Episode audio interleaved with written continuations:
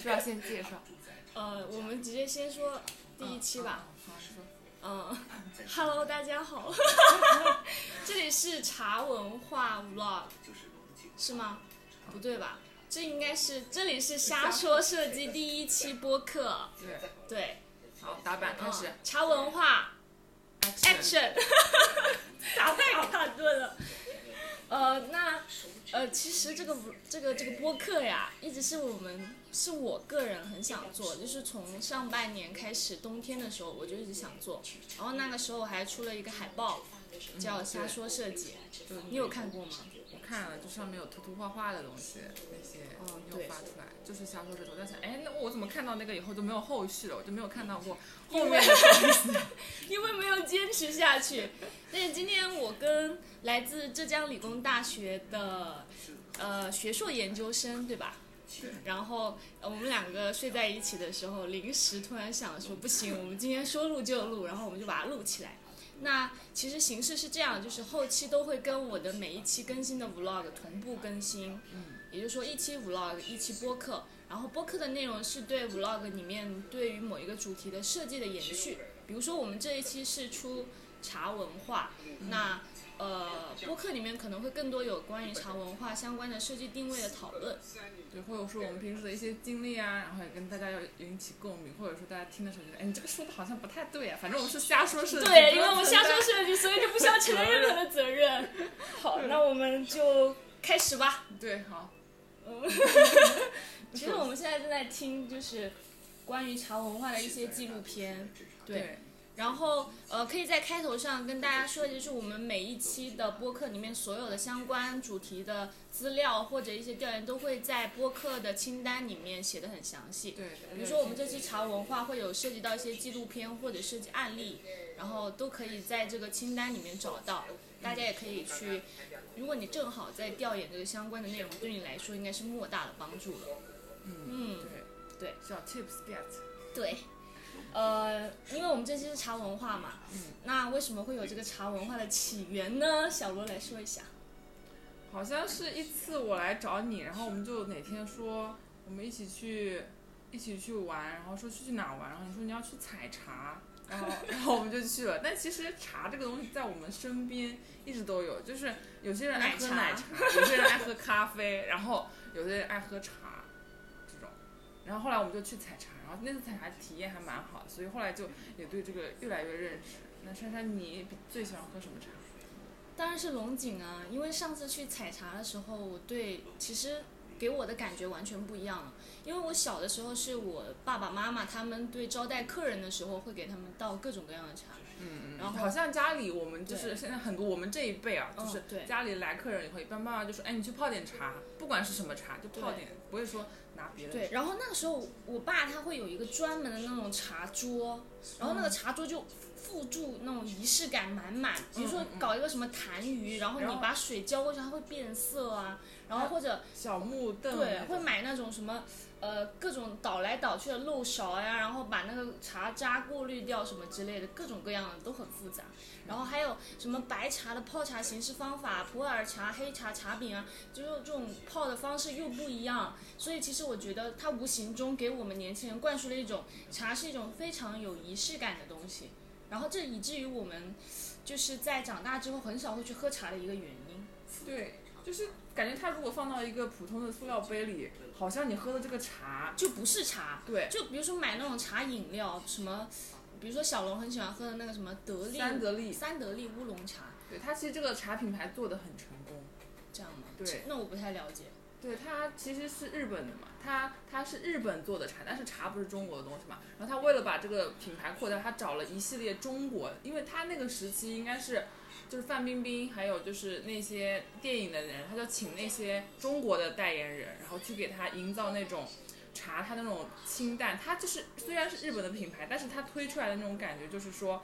我是在做中国的茶，所以他请的都是中国的代言。然后就是他做了一款中国的茶，然后把他的整个品牌，包括它的视觉，包括它的效果都做得很好。所以每次去这这全家，我们都会，我而且我发现身边很多人其实也喝茶，就是像那个农夫山泉的东方东方树叶，还有三得利，就这两个会喝的比较多。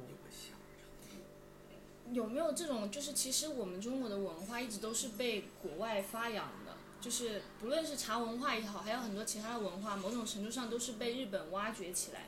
然对这后种再去发扬。然后我们中国的文化发展，或者说呃设计类发展是相对落后的。是这样的，我们可以可以稍微想一下，给我们一点思考的时间。 但是但是讲到这个茶经，因为我们更多是设计师嘛，所以会会放大宏观上来讲一个文化的话题这样子。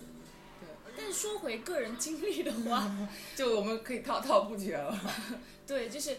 呃，拿上一次去采茶的经历来讲，其实 vlog 大家应该都有看的七七八八。就是我发现，呃，我们在当下的这个设计环境，尤其是网红的时代嘛，然后茶采茶这种更多以网红打卡点的形式出现。我之所以会想去采茶，无非也是因为在小红书上看到了别人好看的照片，对所以我才奔着这个冲头去的。但是去了之后就会发现，呃，其实它简简单单的一份套餐体验价，但是能够把那个龙井茶的整个采茶呀，然后要一一叶两芽还是什么一芽两叶，，对，他是先其实去了以后，他先给我们普科普了茶的文化嘛，啊就对是他以知否知否这个东西来讲了，因为茶的起源，但是它的兴盛是从宋代开始，对对对然后对再，然后再给我告诉我们怎么样去，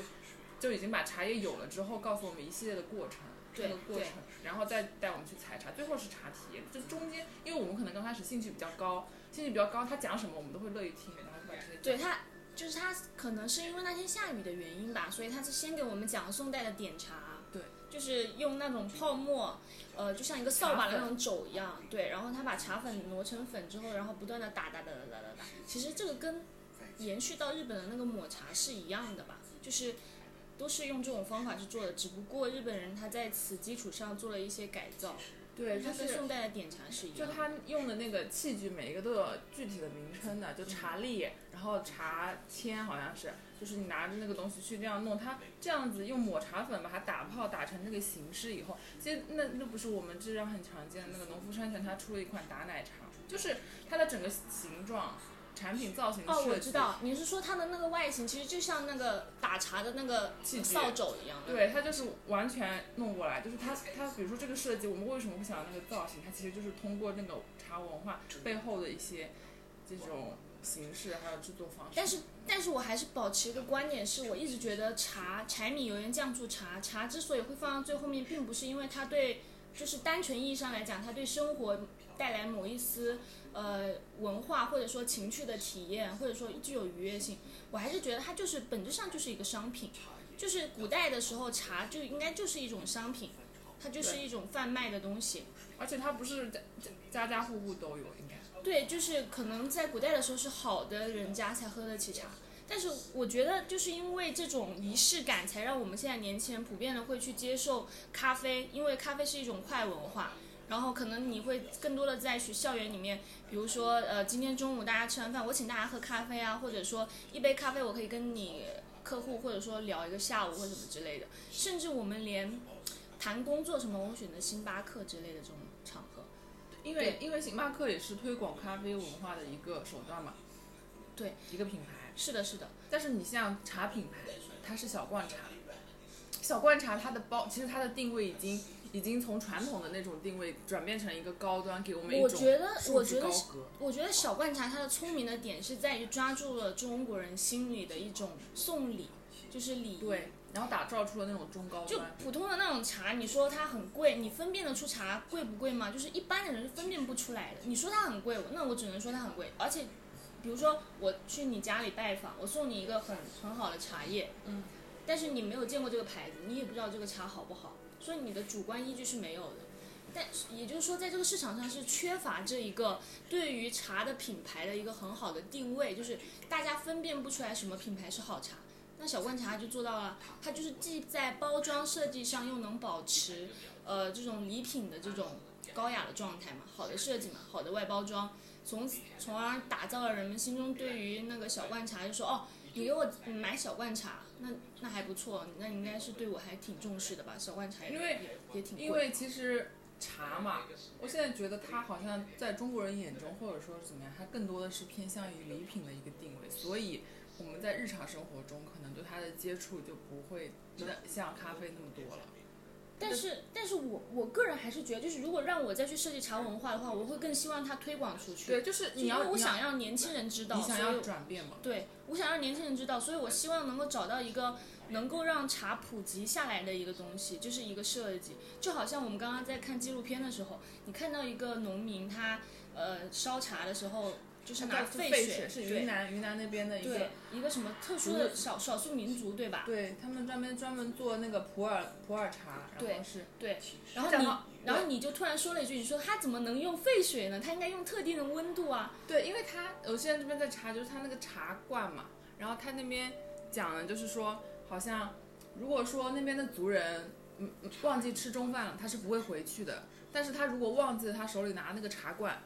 他是不会去采茶的，就通过这个比喻就知道他们对于茶的这种重视程度是很重的。对，但是我想表达的是什么？就是你会无意识的去说他，呃，为什么是用沸水？对，就说明你的潜移默化的心理对于茶的仪式感很重，然后甚至可能是我们我们这一代年轻人都会认为茶是一个非常有仪式感的事情。它需要它一定一定高雅的器皿，然后一定的温度。甚至还可能有一些环严境严重性的，还需要一个特别的小包间，然后甚至还要洗澡这样之类的。嗯其实我我就是觉得这个仪式感不好。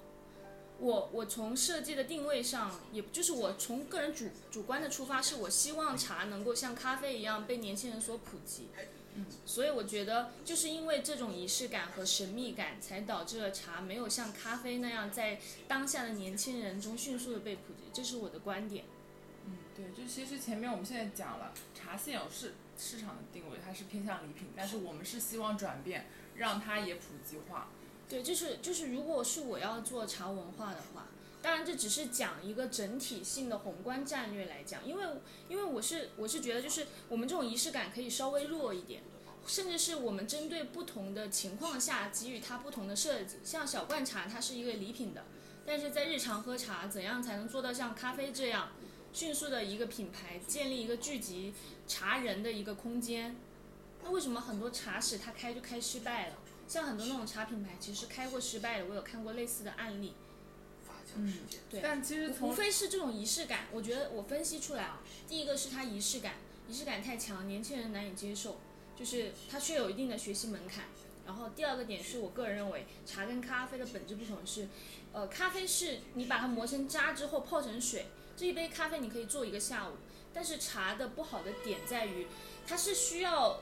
如果你只给它一杯茶水的话，其实你这个茶水很快就喝完了，你聊不了一个下午。但是也就是说，你有茶的条件下，你必须旁边还有一个冲泡，然后你还有茶叶，但是这个是不方便携带的，这是不方便携带的，所以我会觉得这就是一个痛点。但是立顿它不是做的就是一个茶包的形式吗？嗯但是又有一部分人认为茶包是一种快快饮料形式，就是觉得这不是茶。呃其实这个定位，我那我现在觉得奶茶它其实是也是找到了一种推广茶的一种哦现更在符合年年轻人的人形接受式方式，它去将茶与奶、茶与果汁，然后茶加坚果什么做出了很多的花样，这些都是一种让更其实通过奶茶，不管你说好还是不好，它都是让我们也更加了解到了茶，因为包括四季春啊，四季春对不知春，像错内小眷村，我们说茶奶茶店、茶百道、错内小眷村，啊然后什么的，就都通过这种方式让我们对茶至少比没有奶茶出现之前，让我们更加的了解到了茶的意义。但是好像这种方式又太过于快了，导致我们就是哎，好像更多的关注的是。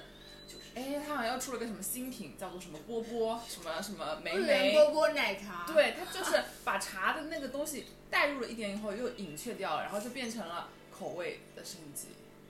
这种我我没有判定，就是我没有依据去判定这种东西到底好不好。对，因为我也不太知道，就是到底茶以这种形式传播属不属于真正的茶？对，但它它是一种尝试。对，又或者说什么样的茶文化到底才是真正值得被年轻人接受的茶文化？那你说茶颜悦色是不是？它是中国的一个品牌，你看它的那些标志，它是中国一个古代仕女的那种形象，然后来做的，而且它的那个传播广度会比一般的那种茶品牌的角度大。嗯，那我们个人经历到这里就结束。对，我们现在前讲面讲了定位、品牌，我们现在可以讲一下茶的体验。查了案例，查了案例，嗯，查了案例，其实我找了三种，我先来分享一下吧。就是第一种是，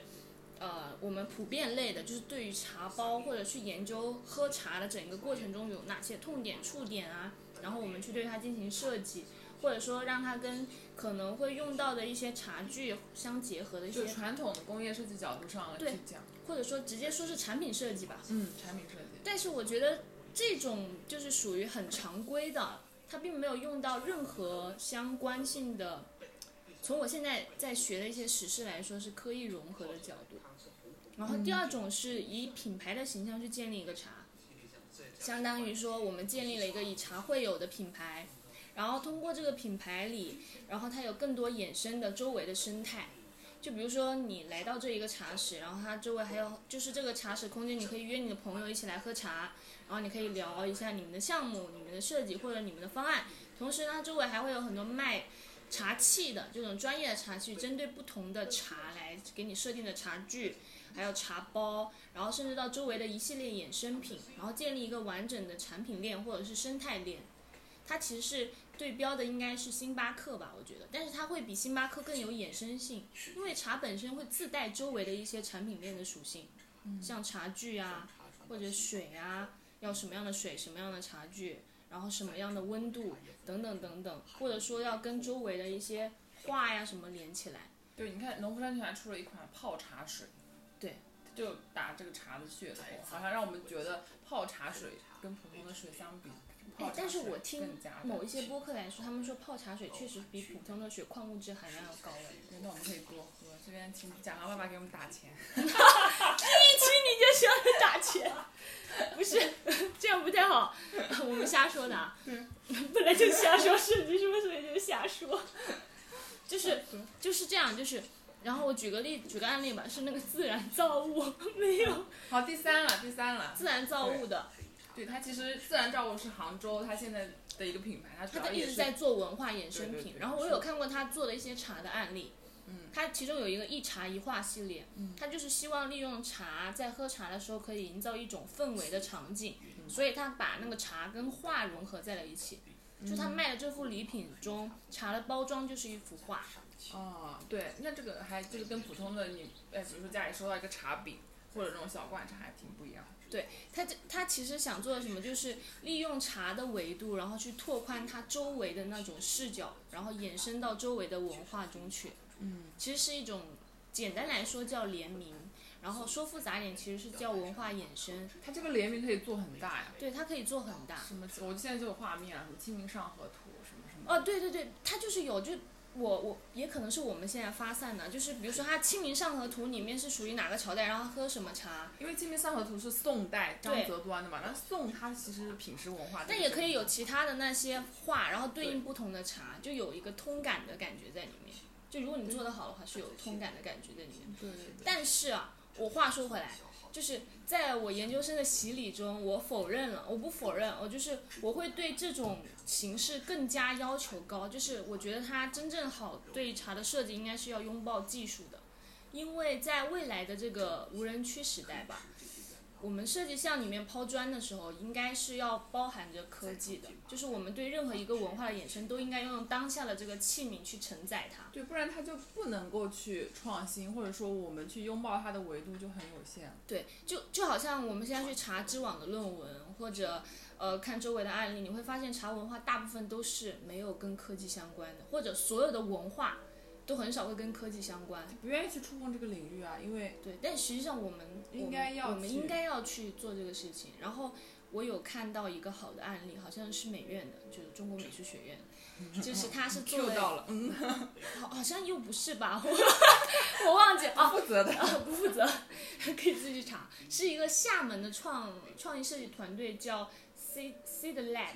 然后它是研创立一个沏茶研究所，它其实是做一个多媒体交互的一个空间，沉浸式空间。首先，我觉得它第一层做的很好，是它把所有的制茶过程，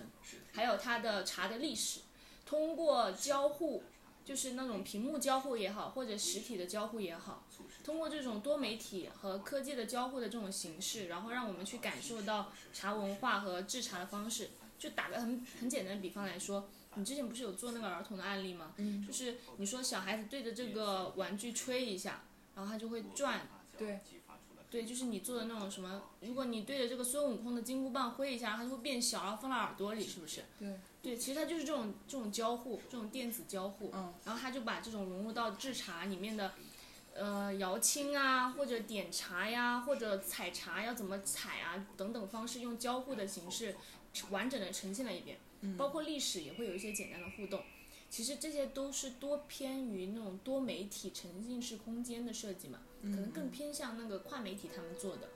但是他用了一个更好的感，就是在设计上，他用了很细腻的五感去达到这个状态。五感不是分为触觉、味觉、嗅觉、听觉、视觉嘛？嗯。然后，其实我们喝茶的时候是一个感官都在用的一个一个就一个你形你看，像嗅觉闻它那个对的味茶道，香，对，然后你去那个炒茶炒茶的时候，你也会闻那，凭借闻的味道去感受，对对，吧因？为他们我们上次去弄的时候，他们戴就就不戴手套，然后直接弄的时候，它是通过直接感应，然后就对看对对，你会手会有感觉的对。而且我觉得听觉上也会，现在有很多那种 app，就是晚上睡觉的那种 app，促进睡眠，它会给你来一个炒茶的声音，他觉得这种炒茶声音很治愈，所以他就是把这个茶的声觉，然后又充分发挥还了。有啜饮那种，不是你上次对吸对的对那种对对对声音对，对也是很那个的。对，就就其实啜饮，我之所以想要啜饮的原因是我不仅是看到了我一个很喜欢的那个那个博博主他这样这边免费打广告，不是，它是它它其实是有一定科学道理，对对就是你对啜饮的时候，你这个茶的这种味它道会冲到你的鼻子所以里说它去。是带动了嘛，它不是对分开了。对，然后它这个沏茶研究所就是用了这种所有的感官维度，让你去体验所有的那种交互制茶的历史或者制茶的方式。然后在除此之外，它还在二楼做了一个沉浸式空间，这空间它就是也是有那个科艺融合的，但是你在里面可以享受一次完整的泡茶，只不过这个泡茶它会有更多的交互性在。然后我记得这里面 vlog 也有讲，就是它里面有视频播放，可能我我们现在这样口头讲难以让大家想象出来。好，啊这些东西资料都会在下方链接。对，然后所以我，我觉得就是怎么说，就是它不仅是设计上有了，然后它在呃刻意融合的方式也是一种新文旅的目的，嗯，然后最后它是有更多商业性可能。就比如说你，如果你有个品牌想要注入这个沉浸式空间，那你完全可以跟它做一个品牌联名，对不对？嗯所以我觉得它商业模式是很有前景的。对呀然后呃，在在此基础上，所以我才会思考，就是说，可能在某种程度上来看，这种设计并没有融入到家家户户，就是它还是一个体验空对间，它需要一对定的场景，这个场景对不像那个。那其实我现在补充了一个，就是比较常见的一个消费场景，就是我们很爱吃火锅。嗯茶它也是柴米油盐酱醋茶，它作为也是一个饮食嘛。一方面，我们去，特别是四川、八义、川蜀那边，他们会有茶馆，它是一，它跟麻将馆那种融合，对不对？还有另外一个，我们去吃那种好的火锅店，像现在很多锅老哥老关什么火锅店的时候，它有一些特殊的体验，就我们在之前，它有的呃有什么牛排馆，它就给你上那个柠檬柠檬水，对不我对？理解你的意思，你的意思是说可以将这种沉浸式空间更多搬到符合人们餐饮日常文生化活中的场景中去。对，你看像我们那些火锅，它有的时候会有那种，嗯、铜壶，然后给你表演一下，哎，那个茶倒进来，你会觉得哦，我好像在吃之前我就享稍微享受了一点点那么的一个呃视听或者说那种体验那文种化感觉。体验，对，它文这个化东体西就会，哎，他们就会至少就是说，哦，这个我对这个饮品跟普通一杯柠檬水会不一样，它这个东西就融进来，它但是它这一点点就点到为止，但是我觉得那这种也是可以挖掘的嘛。对对对对对，所以所以我还是说，就是刻意融合的方式去拥抱我们的这些传统文化，然后在未来的话，我个人觉得它会以一种更好的形式回归到我们年轻人的身边。对，我们其实平时也可以多观察生活，比如说像我们刚才说的火锅店，还有就是你讲的一些例子，就是平时看公众号，然后自己出去吃饭的时候留意到一些不同的地方，嗯， 就我们也要多多的观察生活。对，好，好，那本期视频到 戛戛然而止。戛然而止。我们每次视频，呃，不，那种音频也不会很长，对对对对也对就。二十分钟吧。呃，我觉得如果我们给这个播客做一个人那个用户定位的话，你觉得他们适合什么样的场景去听这个播客呢？我觉得就是，就比如说像我们这种啊，我上厕所的时候吗？ 上厕所，那我可能都在玩手机，知道吗？ 就是那种那就是写作业的时候。写作业那，就是那种你知道吗？就是他我们这种加班赶瞎，我们这种加班赶事，对瞎瞎说可能他的，们听着听着会笑。对啊，就是找乐子，你知道吗？就是听，我当然比我们专业的，我们只是一个小嗯初出茅头，他们像听很多那种大家讲那种东西，就可能有的时候专业术语听不进去，听我们这个会引起共鸣嘛，就是相当于开了一个段子频道，你知道吗？然后然后哎那我们也叫瞎说，是对，吧哎，好像又有一点点有那么一点点共鸣说头，对。但是其他都是乱七八糟。对对对，就比如说在在你去食堂到宿舍的路上，在你什么路上，呃加班的路上，公交车上，请点开我们这一期的，嗯，对 不管怎么样，希望大家和我们一起共同进步，对，一吧起？思考嘛，就而且是一种鼓励表达的方式。欢迎在我的播客下面留言哦。对，这是我们第一期哦，好，那第一期茶文化播客到此结束。打板儿啊，ending。